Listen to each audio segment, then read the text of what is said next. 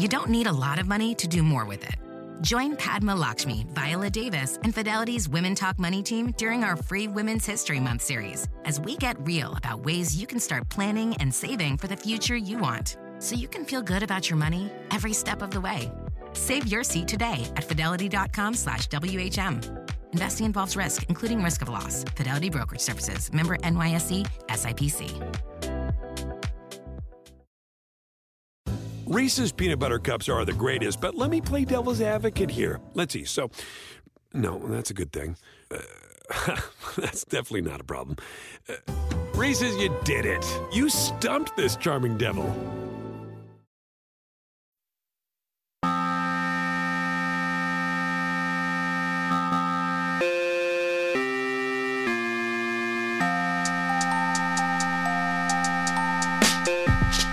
Hello, everyone, and welcome to another episode of the Taekcast. My name is Davis Mattek. You guys can find me on Twitter at Davis Mattek. In this episode of the show, I am joined by my old friend Derek Carty. I've known Derek for a long time, really since the beginning, kind of, of the daily fantasy industry, as it were. Um, and I just wanted to kind of chat to Derek about modeling and about really some discrepancies that his style of modeling has versus the market. Uh, I, I, find that stuff to be pretty fascinating. I hope that you guys find this conversation interesting. Uh, if you want to support this show, you can always subscribe on patreon.com slash taekcast for bonus episodes of the show. You can leave a rating a review on Apple Podcasts or wherever you listen to podcasts, or you can just tell a friend about the show. Now let's go ahead and get into it.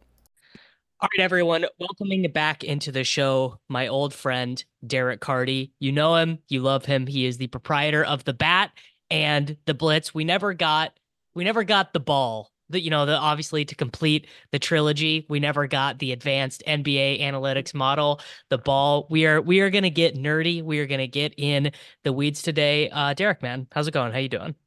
I'm doing great. Thanks for having me on. So i i really have been wanting to pick your brain kind of about this stuff because when when we all first started doing this together, uh, when when our our paths crossed, this was a long time ago. This was when optimizers were very new. Sports betting was not legal, uh, or I guess it was legal in Las Vegas and New Jersey. But if you really, uh, probably if you had access to any kind of player prop nine years ago, ten years ago, you were probably just smoking whatever line was was available, right? Um, I mean, I I barely even remember player props existing back then. Maybe maybe like when the Super Bowl got there, we would think about it. And then things things started to change pretty rapidly as it became clear that sports betting was going to be legal in the United States and that these big companies both content wise and fantasy sports provider wise wanted to start getting in on on that piece of the pie. So I guess let's just start here. When did you realize that the bat and the blitz and that these models would translate well from fantasy to betting? I think I realized it pretty early on. Um, like you said, you and I, we've known each other for a while. We worked at Fantasy Insiders together when DFS was kind of in its infancy. Um, you could just clean up at DFS. People didn't even know to play guys in Coors Field back then. Like it was just yeah. any projection would just you would just dominate. Um, I was also kind of I had friends in the betting space um, who were kind of like, you know, this would be great for betting. I'm like, yeah, but I, I can't bet. Um, I, you know, it's not legal anywhere. I don't live in Vegas and, uh, you know, there's not a huge market for it right now, or at least it didn't seem like it. Um, but yeah, like as it started to become clear, like, okay, this is going to get legal. Um, this is going to be huge. Um, I kind of just knew, you know, that, that it was going to be a perfect fit because I'm already projecting all of the things for fantasy that you want to project for for sports betting anyway. And so it's just it was a pretty easy uh pretty easy transition.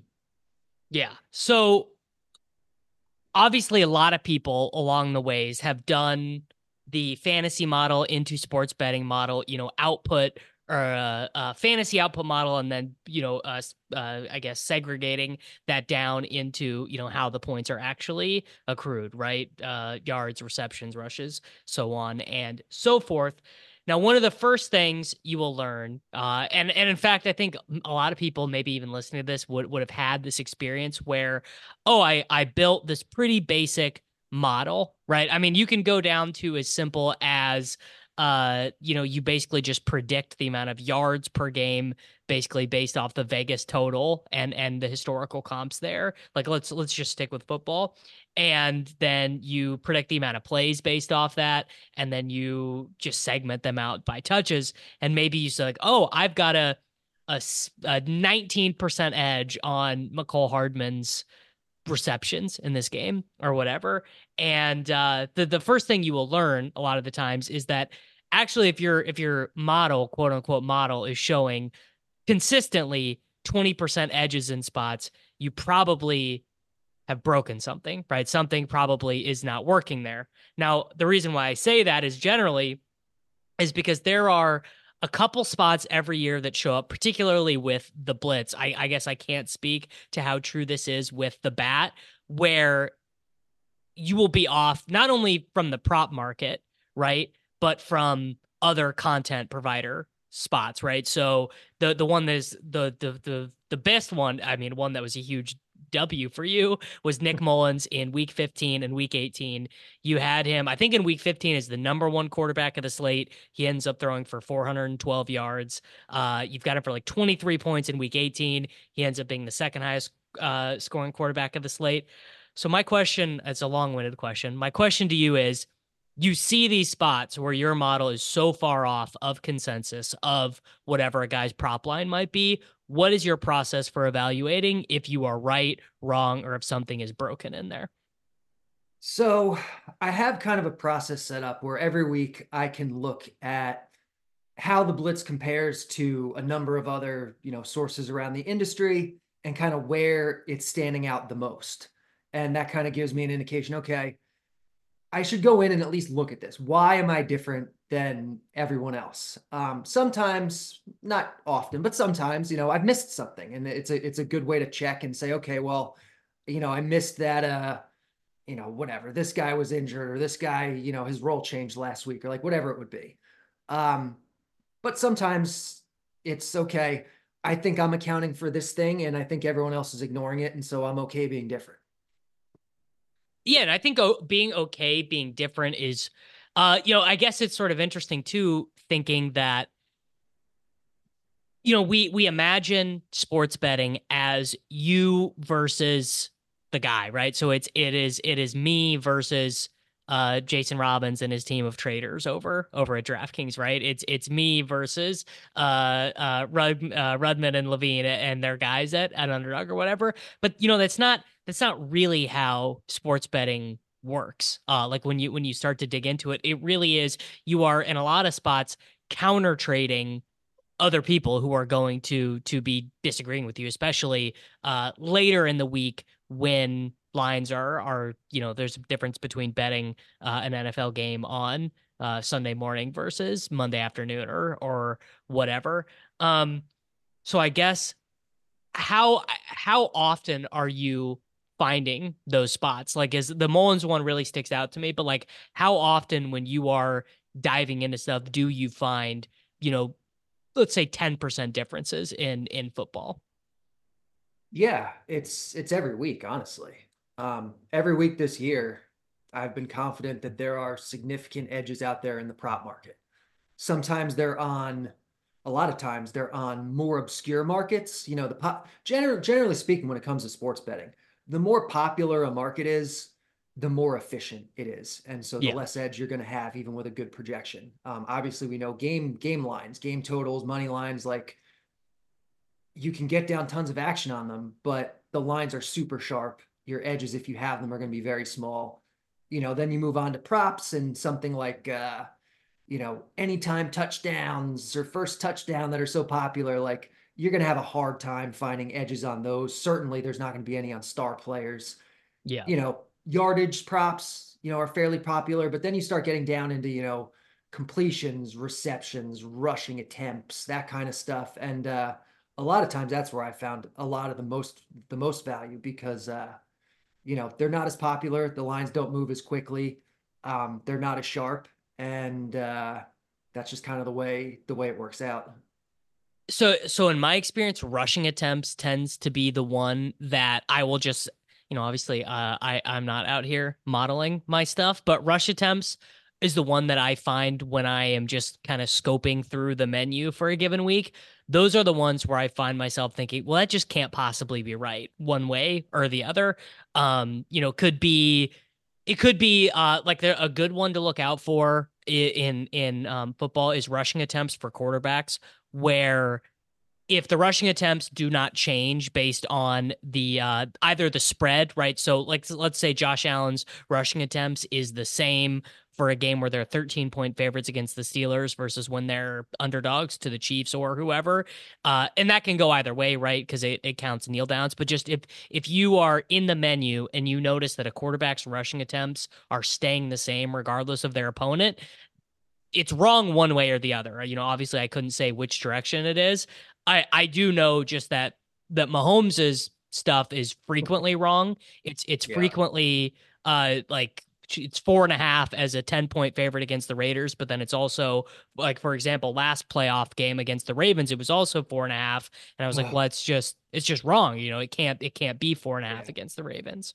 Yeah, I was I was big on that one. I bet that one. I put it out publicly. Um, it was four and a half plus money. It was four and a half, like plus one ten, plus one fifteen.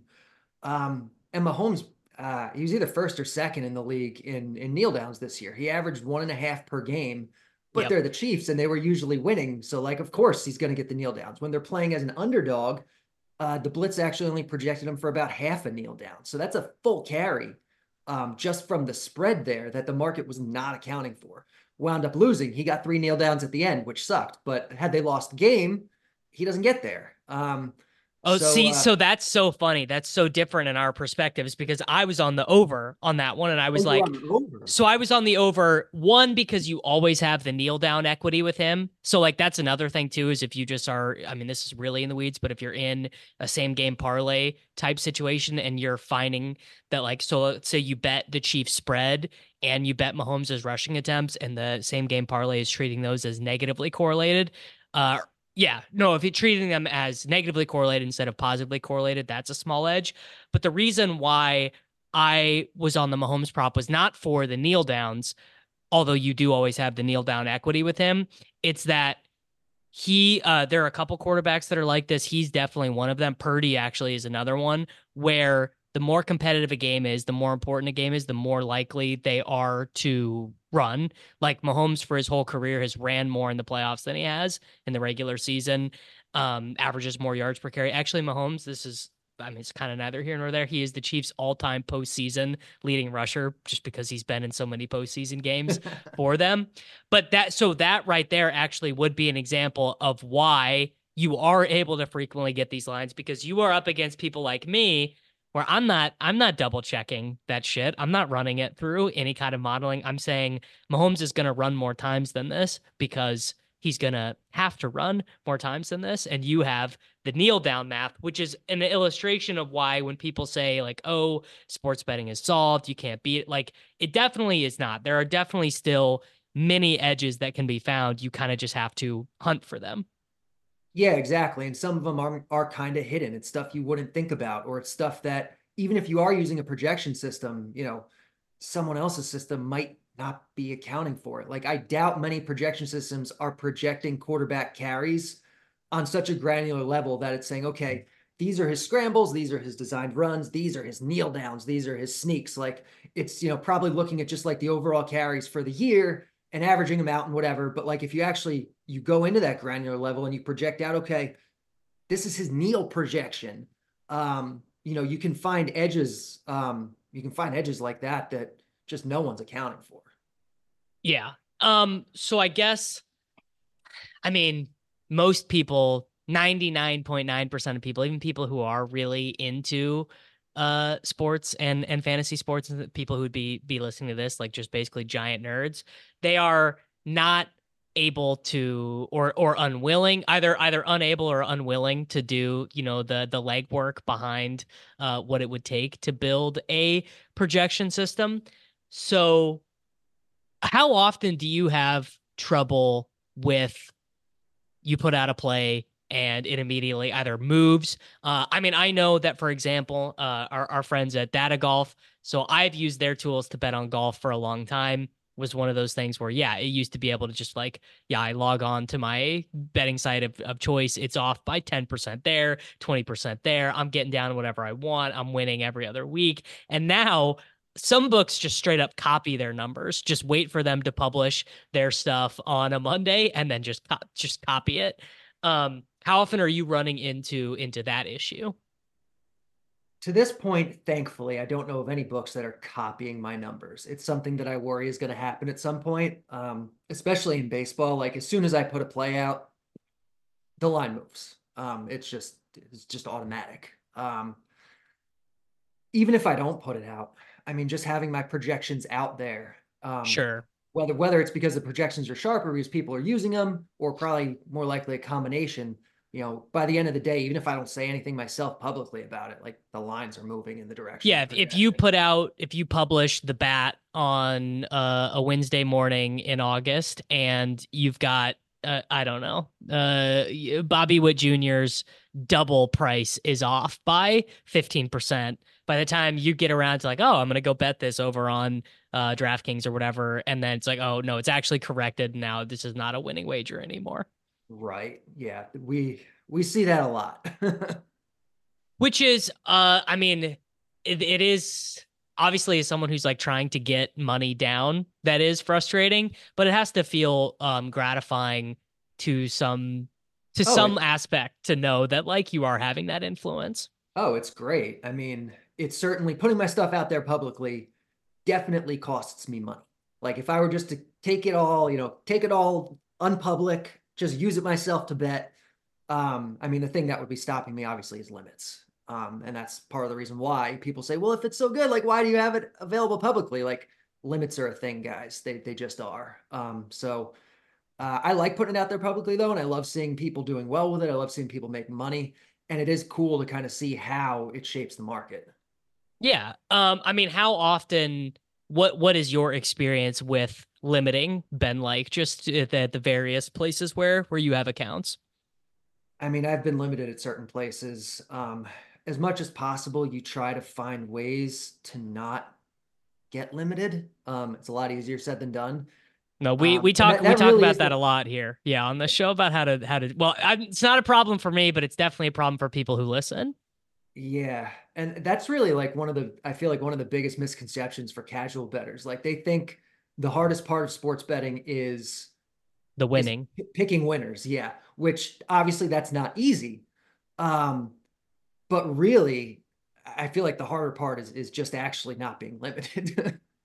yeah. You know, that is so interesting. There, there are a couple things there. The first is it's not that hard to pick some winners, right? Like if, if, my if if just like guy X told me he's like, yeah, you know, I've been betting for the last eight months, and I'm like, I'm I'm like sixty percent, like sixty percent of the slips that I put in at at minus one ten or or whatever, or you know, approximated to that are winners. I'd actually be like.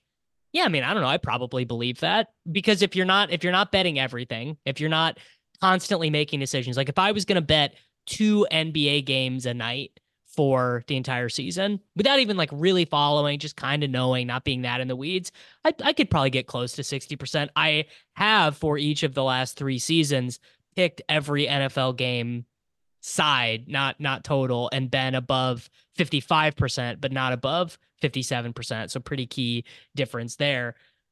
But the the issue is one, you get this, and I'm sure you get this all the time, kind of in the the the you know, I don't think it's fair to call you a tout. I mean, you definitely are, but it's not fair because you're not uh, pointing at the board and clicking the things. You know, you're the you're doing the math behind the system that puts it out there. But you will get these people who advertise. You know, the the Vegas Dave strategy, right? All I do is pick winners. I never I never lose, guaranteed winners. You know, all the shippers, we win every single day. And I'm actually I'm more likely to disregard someone who goes at that angle then it'd be like, yeah, like I win 62% of the time. I would maybe even believe someone is good enough to win 62% of the time.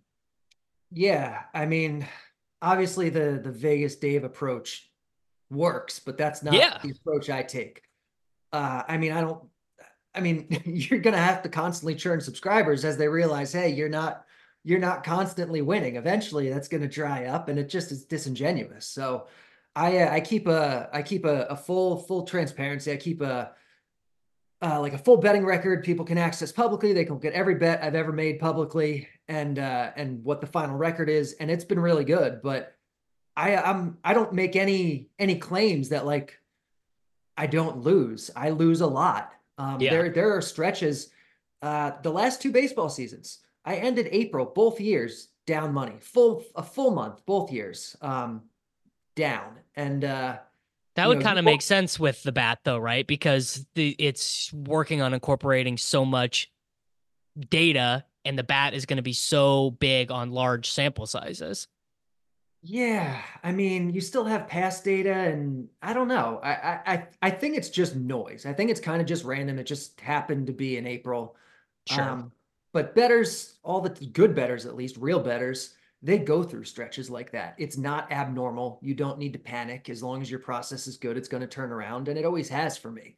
But I'm never gonna go out and pretend like after a losing month that like I'm crushing it. Like I'm not. Like my record is out there I'm telling people to, you know, bet responsibly and intelligently.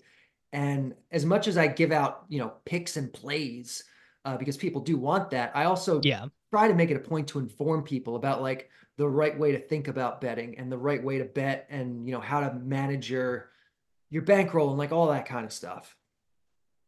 Uh, well, I mean, th- those are that's all very good. That's all very good advice uh, to follow. I I do um this you can this this will be my my uh, the only thing that I can advise you on, which is how to not get limited at sports books. Uh, 90% of the time I'm not making wagers that are going to lead to me getting limited anyways.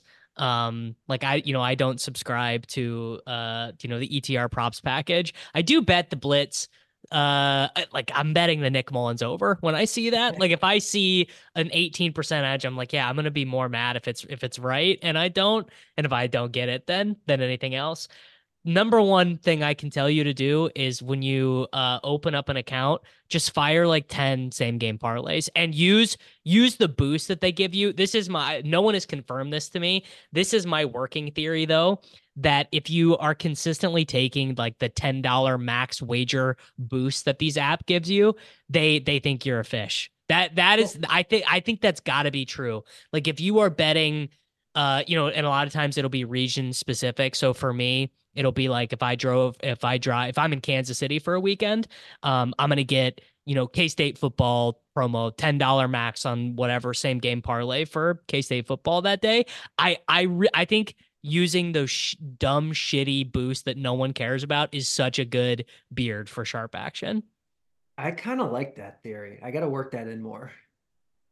It just, it just like, because what you're attempting to do, I mean, obviously, some of these books, um, there is, uh, some of these operators will just do it like almost automatically where yeah. like if you if you win above a certain amount or if you have closing line value on like your first five wagers like there's just no there's no coming back from that but the sense that i have gotten from talking to people and uh and and like reading ed miller's book and stuff is that if when you when you first open the account if you do some dumb shit on it to begin with mm-hmm. you can you can then win a little bit after that before before anything right like basically almost un- unlimited uh sharp action for a little bit of time because your account is just not flagged in any direction Right, exactly. The more you can kind of present yourself to the book as a square, the more leash you're going to get.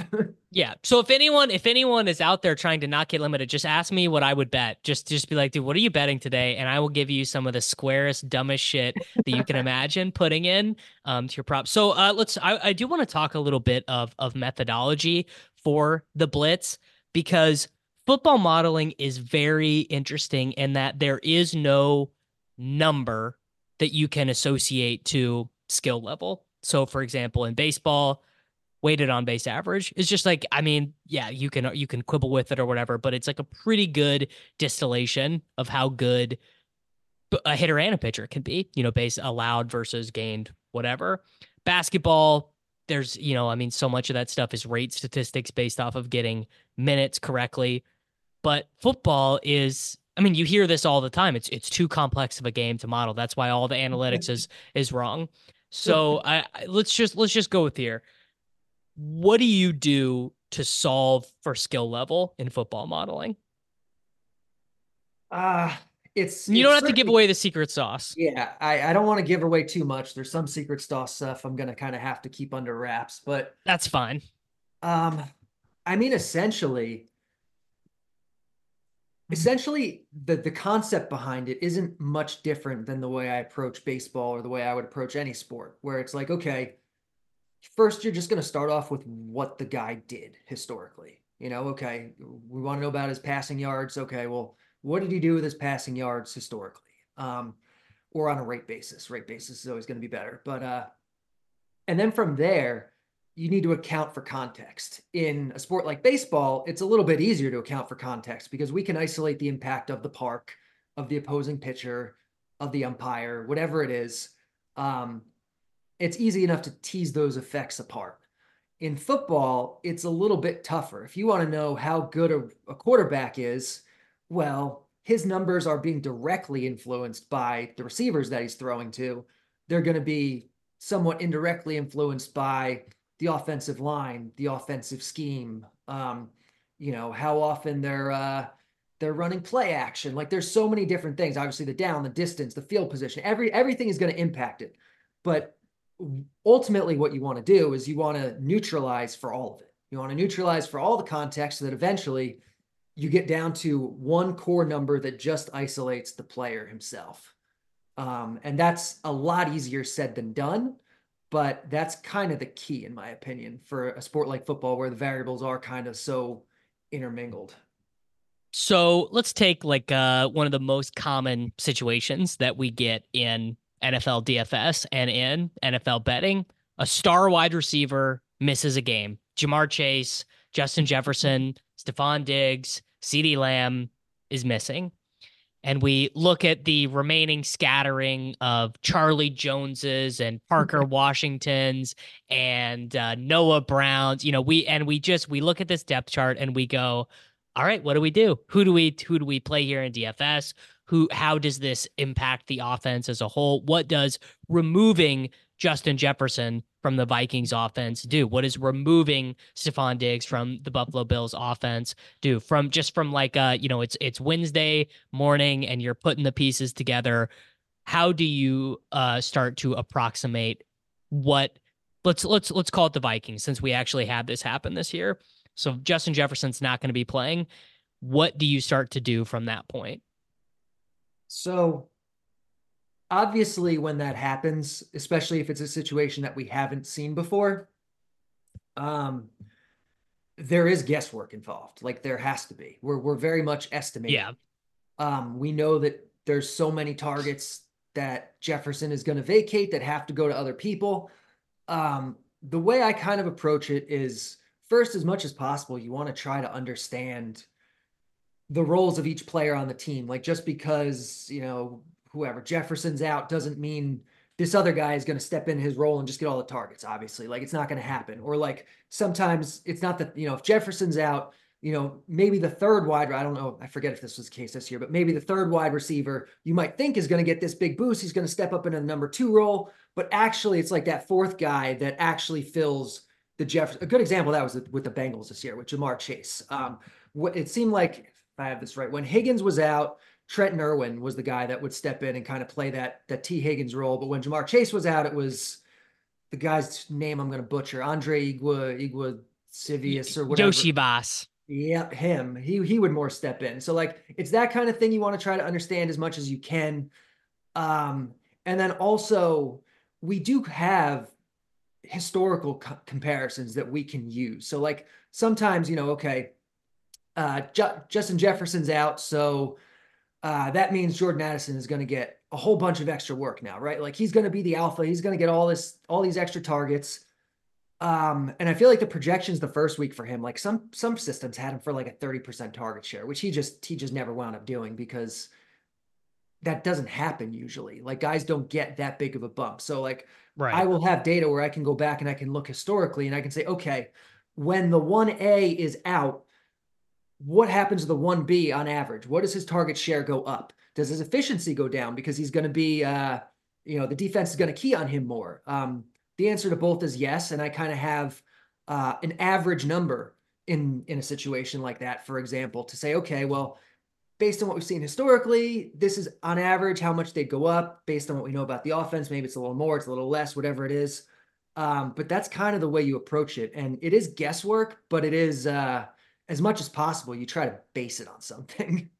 Yeah, it's it's uh I mean it's educated. It's educated guesswork, right? Like even uh it's it's kind of like it's it's heuristics based, right? So it's like this is what I normally do when stud wide receiver stud wide receiver A is out. I don't think this good wide receiver B actually is as good maybe as the market thinks. This is literally just the Tee Higgins thing. Like I am not a big play Tee Higgins when Ja'Marr Chase is out guy. Um you know, like a lot of different ways that that can go. And then, you know, the same thing happens with running backs, although that is generally speaking more that's pretty much more straightforward from from a modeling perspective i would think like yeah. okay yeah uh if if uh tony pollard is out we're just giving rico dowdle uh tony pollard's points more or less. Actually probably tony pollard probably more than than you would uh rico probably outscores him. Yeah running backs are a little more straightforward because the talent part is less important. The role is a little bit easier to figure out. You don't always know. I mean, you can have a week 18 where CMC is out and everyone thinks Jordan Mason's going to be the guy and, and he's not. Yeah. It's Eli Mitchell. Like it just, that happens. Um, but it is a little more straightforward to figure out where the running back work's going to go as opposed to targets.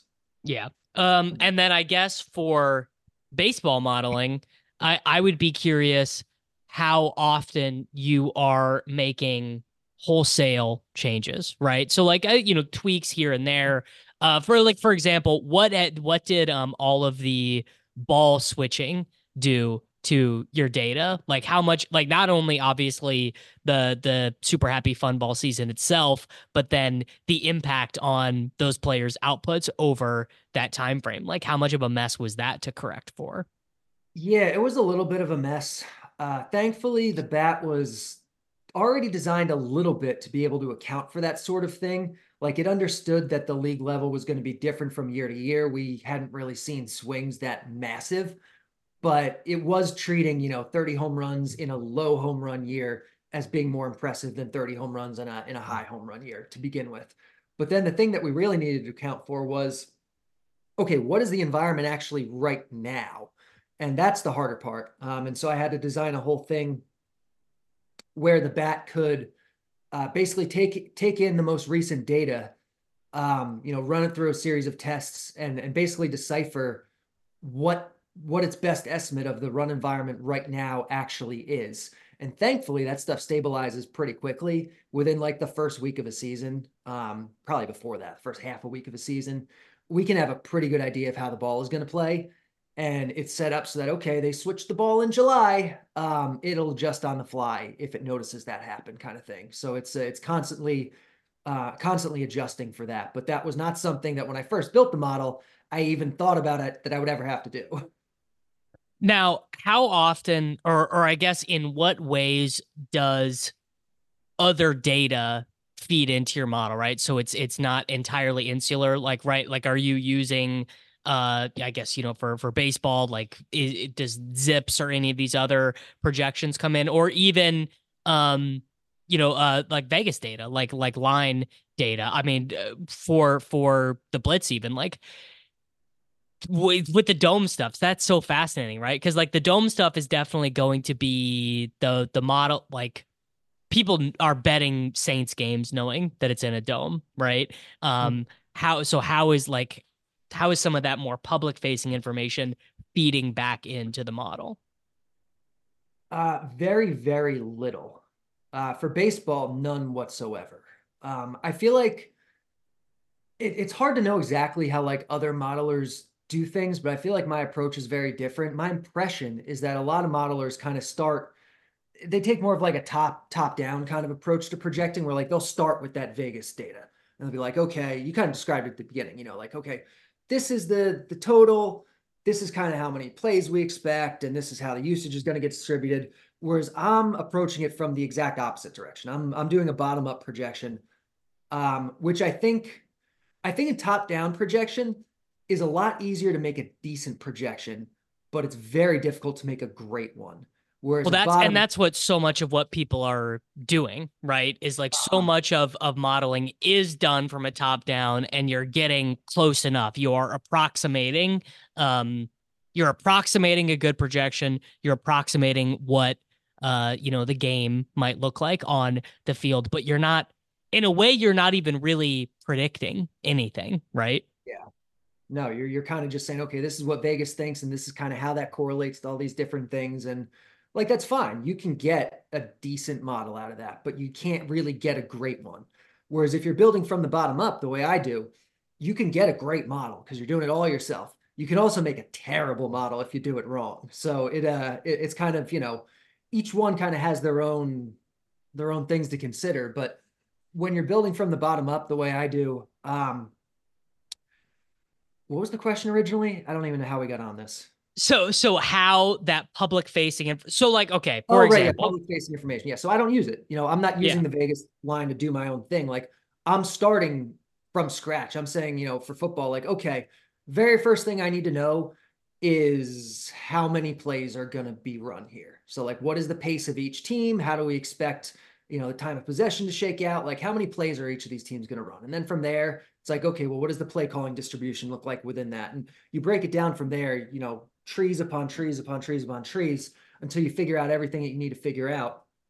Um, with each of those branches along the way having its own kind of underlying projection to get to, you know, that context neutral version of whatever it is. So it's extremely complicated, but it does, if done right, bring you to um, a better number, in my opinion. Okay, so that's kind of interesting. So when I uh when when we at Daily Roto were when Daily Roto still existed and I was uh working on the projections, I mean I didn't do any of the the mathy stuff, you know, the the the play projection, sack rates, anything like that. That was all algorithmically, you know, uh formula based basically. Like all, all I was doing was like uh actually Rashee Rice should be getting 23% of the targets in this projection, not 19%. And then the fantasy number was uh was coming out um after that.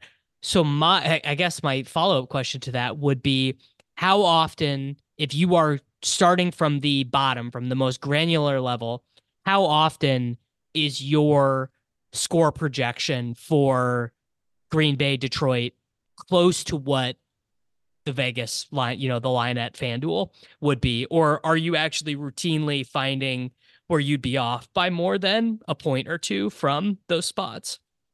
Uh, it's generally pretty close to the Vegas line. Um, I would say on average, I don't bet a lot of game lines, but you know, every week I kind of look through just to see. Sure. Uh, My just kind of my general impression is like on a week to week basis, on average, there's maybe two games where the blitz thinks the spread is off by more than more than like two or three points. Um, and it's it's almost never off by more than like five.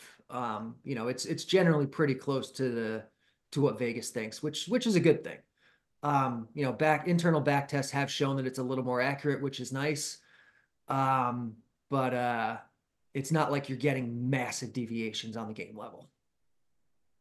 That I so that's I mean obviously like that is so fascinating to think that there are and not even to think to know that there are multiple from the ground up play by play level. So I, I guess actually I don't know. I we haven't we're we're 40 minutes into this and I haven't mentioned the word uh, simulations to you yet. So let's forget what I was just talking about and I want to talk to you about simulations because I, I'm curious if you are doing any play level simulation in your projections or if that is you know, because obviously I don't know shit about math. That could be like an entire different branch of thing that you are either you not that into, not your style of math. Like I, I just don't even know. Yeah, I don't do any simulations myself, at least in the strict sense of the word. I feel like that's kind of like the new like hot button term, like, oh, Oh, yeah. simulations are so cool and smart. And if you're not doing simulations, like simulations is just another way of getting to the number. Um, when we're talking about projections, at least, like I don't have anything against simulations. I think they can be done really well. I don't think you have to use simulations to make a really good projection. Essentially, the way I do it, it's getting to the same place as simulation. It's just kind of doing it in a different way. Um, the only place where I guess I'm doing something that's closer to a true simulation is when we talk about sports betting. Um, you can't just take like the mean projection. Uh, you know, like Nick Mullens is projected for whatever the bat had him projected for 360 yards or whatever. Like it was just an insane yeah. projection. And you can't compare that to, you know, his over under is 280 and a half. So it's uh it, it's an 80 yard difference.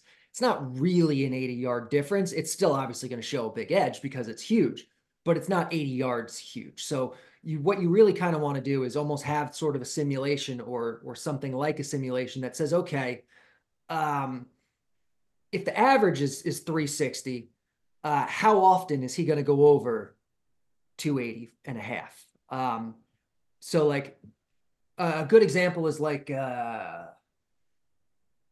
uh, like like quarterback rushing yards is a good one where you like the distribution okay. is is not normal. Like you're gonna get a lot of okay, QB sneak for one yard, uh, you know, quarterback scramble for two yards.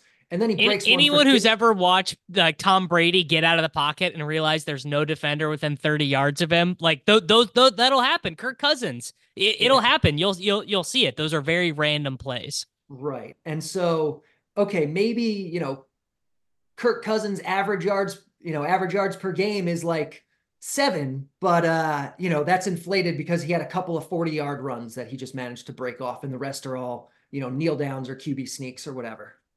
Um, so like you do need like a simulation or at least some sort of distribution um, to kind of account for that sort of thing on the betting side because you can't just assume that the mean number is actually like the median number where 50's over and 50's under because it's not. So you need a, a way to translate that. Yeah, that is that's uh wow. I I had never I never really thought about that as it pertains to to quarterback rushing yards, but yeah, that would be that would be so true. You know, most quarterback rushing attempts from your non rushing quarterbacks are just going to be like um, almost like non programmable. Like how do you how do you tell how do you tell a computer that like yes every like once every uh 9.7 games the defenders are going to completely forget that this guy is ambulatory and that he has legs and that he can um you know uh, escape out of the out of the pocket. Um so all of that is uh all of that is fairly interesting. So i i guess uh we're we're all we're pretty much done with football. You know we are we are mostly thinking um about baseball now. Do you find that uh do you find that you differ from the market more in football or baseball? I, I would guess football you find yourself more divorced from the market, um, but that could be wrong. Um, I would say at I would say football definitely more. I think in general because football is more popular. Uh, there's more soft money going into the markets. CLV for football props, I don't put a whole lot of stock into because like football prop markets are just so inefficient. Even where they close, like they don't always close even in the direction where they should sometimes, just because there's so much square money going into it. Uh, whereas baseball, like the numbers may start kind of off at the beginning of the day, but almost always they're going to correct by by the evening where you know there's some value, but it's not what it was before. Whereas football, you can still find good value days after the market opens. You can still find value on Sundays. Some of the props haven't moved at all. Um, and so yeah. only only the really popular ones. Like that's it's so funny, you know, but like whatever, you know, is making its way around fucking TikTok or what, you know, the uh, the the threads. You know, if if Sal Vetri gets his hands a hold of uh of some incentive based or whatever, that the the Boston Scott anytime Boston touchdown, Scott touchdown. just like whatever whatever becomes the meme will get bet to shit but pretty like if it's if you're just you know you're betting Tyler Boyd under three and a half receptions and your model has that as just a smash, you could probably bet that for a hundred bucks on every site that's offering it, and it won't move, and it'll just be there for you all all week, pretty much. Yeah. Yeah, yeah. There's certainly exceptions, but the market is much less sensitive in football than it is in baseball, at least in my experience. Yeah. Uh, all right, man. Well, the bat is coming out. Uh, I, I believe you just got done with the first run of it for the 2024 season. Is that correct? That's correct. Yep. Went up live at Fangraphs yesterday for the first time. So uh, it's uh, it's always exciting kind of looking through the first run and seeing what it thinks of players. Yeah. Um, all right. Well, where can people access it? How can people if they if they're into this, if they if they want 17% edges versus the market every so often, how can people engage with uh with the bat and uh with advanced sports analytics? Yeah, you can find the bat um, for season long fantasy for free at Fangraphs. Uh, for sports betting and for DFS, it's by subscription. DFS is at RotoGrinder. Sports betting is at EV Analytics. Uh, it's been great. Um, you can find me on Twitter at Derek Carty. You can find uh, in my my highlights, I think they call it now, uh, my betting sheet where I track every bet. You can see exactly historically how well it's done, and that's just on stuff that I'm putting out and stuff that I'm putting out like on shows where it has to be like at this exact time, and let's just like whatever happens to be available is what I'm limited to being able to take. Like if you're using this by yourself and you're getting ahead of the market and you're having access to the full projections, like there are users that are crushing it. Yeah, there we go. All right, uh, everyone. Well, if you want to crush it, if you want to engage, I I will I will I don't often endorse products on this show. This is the Taekcast is Sweden or uh, Switzerland. We bring people on. I will say I do use only the bat for MLB DFS. I don't I, I literally wouldn't even know how to find other Major League Baseball DFS projections. So that is as much of a ringing endorsement as I can give here on this program. Uh, everyone, thank you for listening. Make sure that you are checking out uh, the Bat Blitz, all that good stuff. Uh, follow Carty on Twitter, and we'll be back next week. Is it just me, or is it getting really hard to figure out the best way to save for retirement? Fidelity can help you find clarity so you can save the best way for you. With a free personalized plan, goal tracking, and timely insights, you'll be set to take on retirement your way. Get started at fidelity.com slash future. Expenses charged by your investments and other costs and fees associated with trading or transacting in your account apply. Fidelity Brokerage Services member NYSE SIPC. Reese's peanut butter cups are the greatest, but let me play devil's advocate here. Let's see. So, no, that's a good thing. Uh, That's definitely not a problem. Uh, Reese's, you did it. You stumped this charming devil.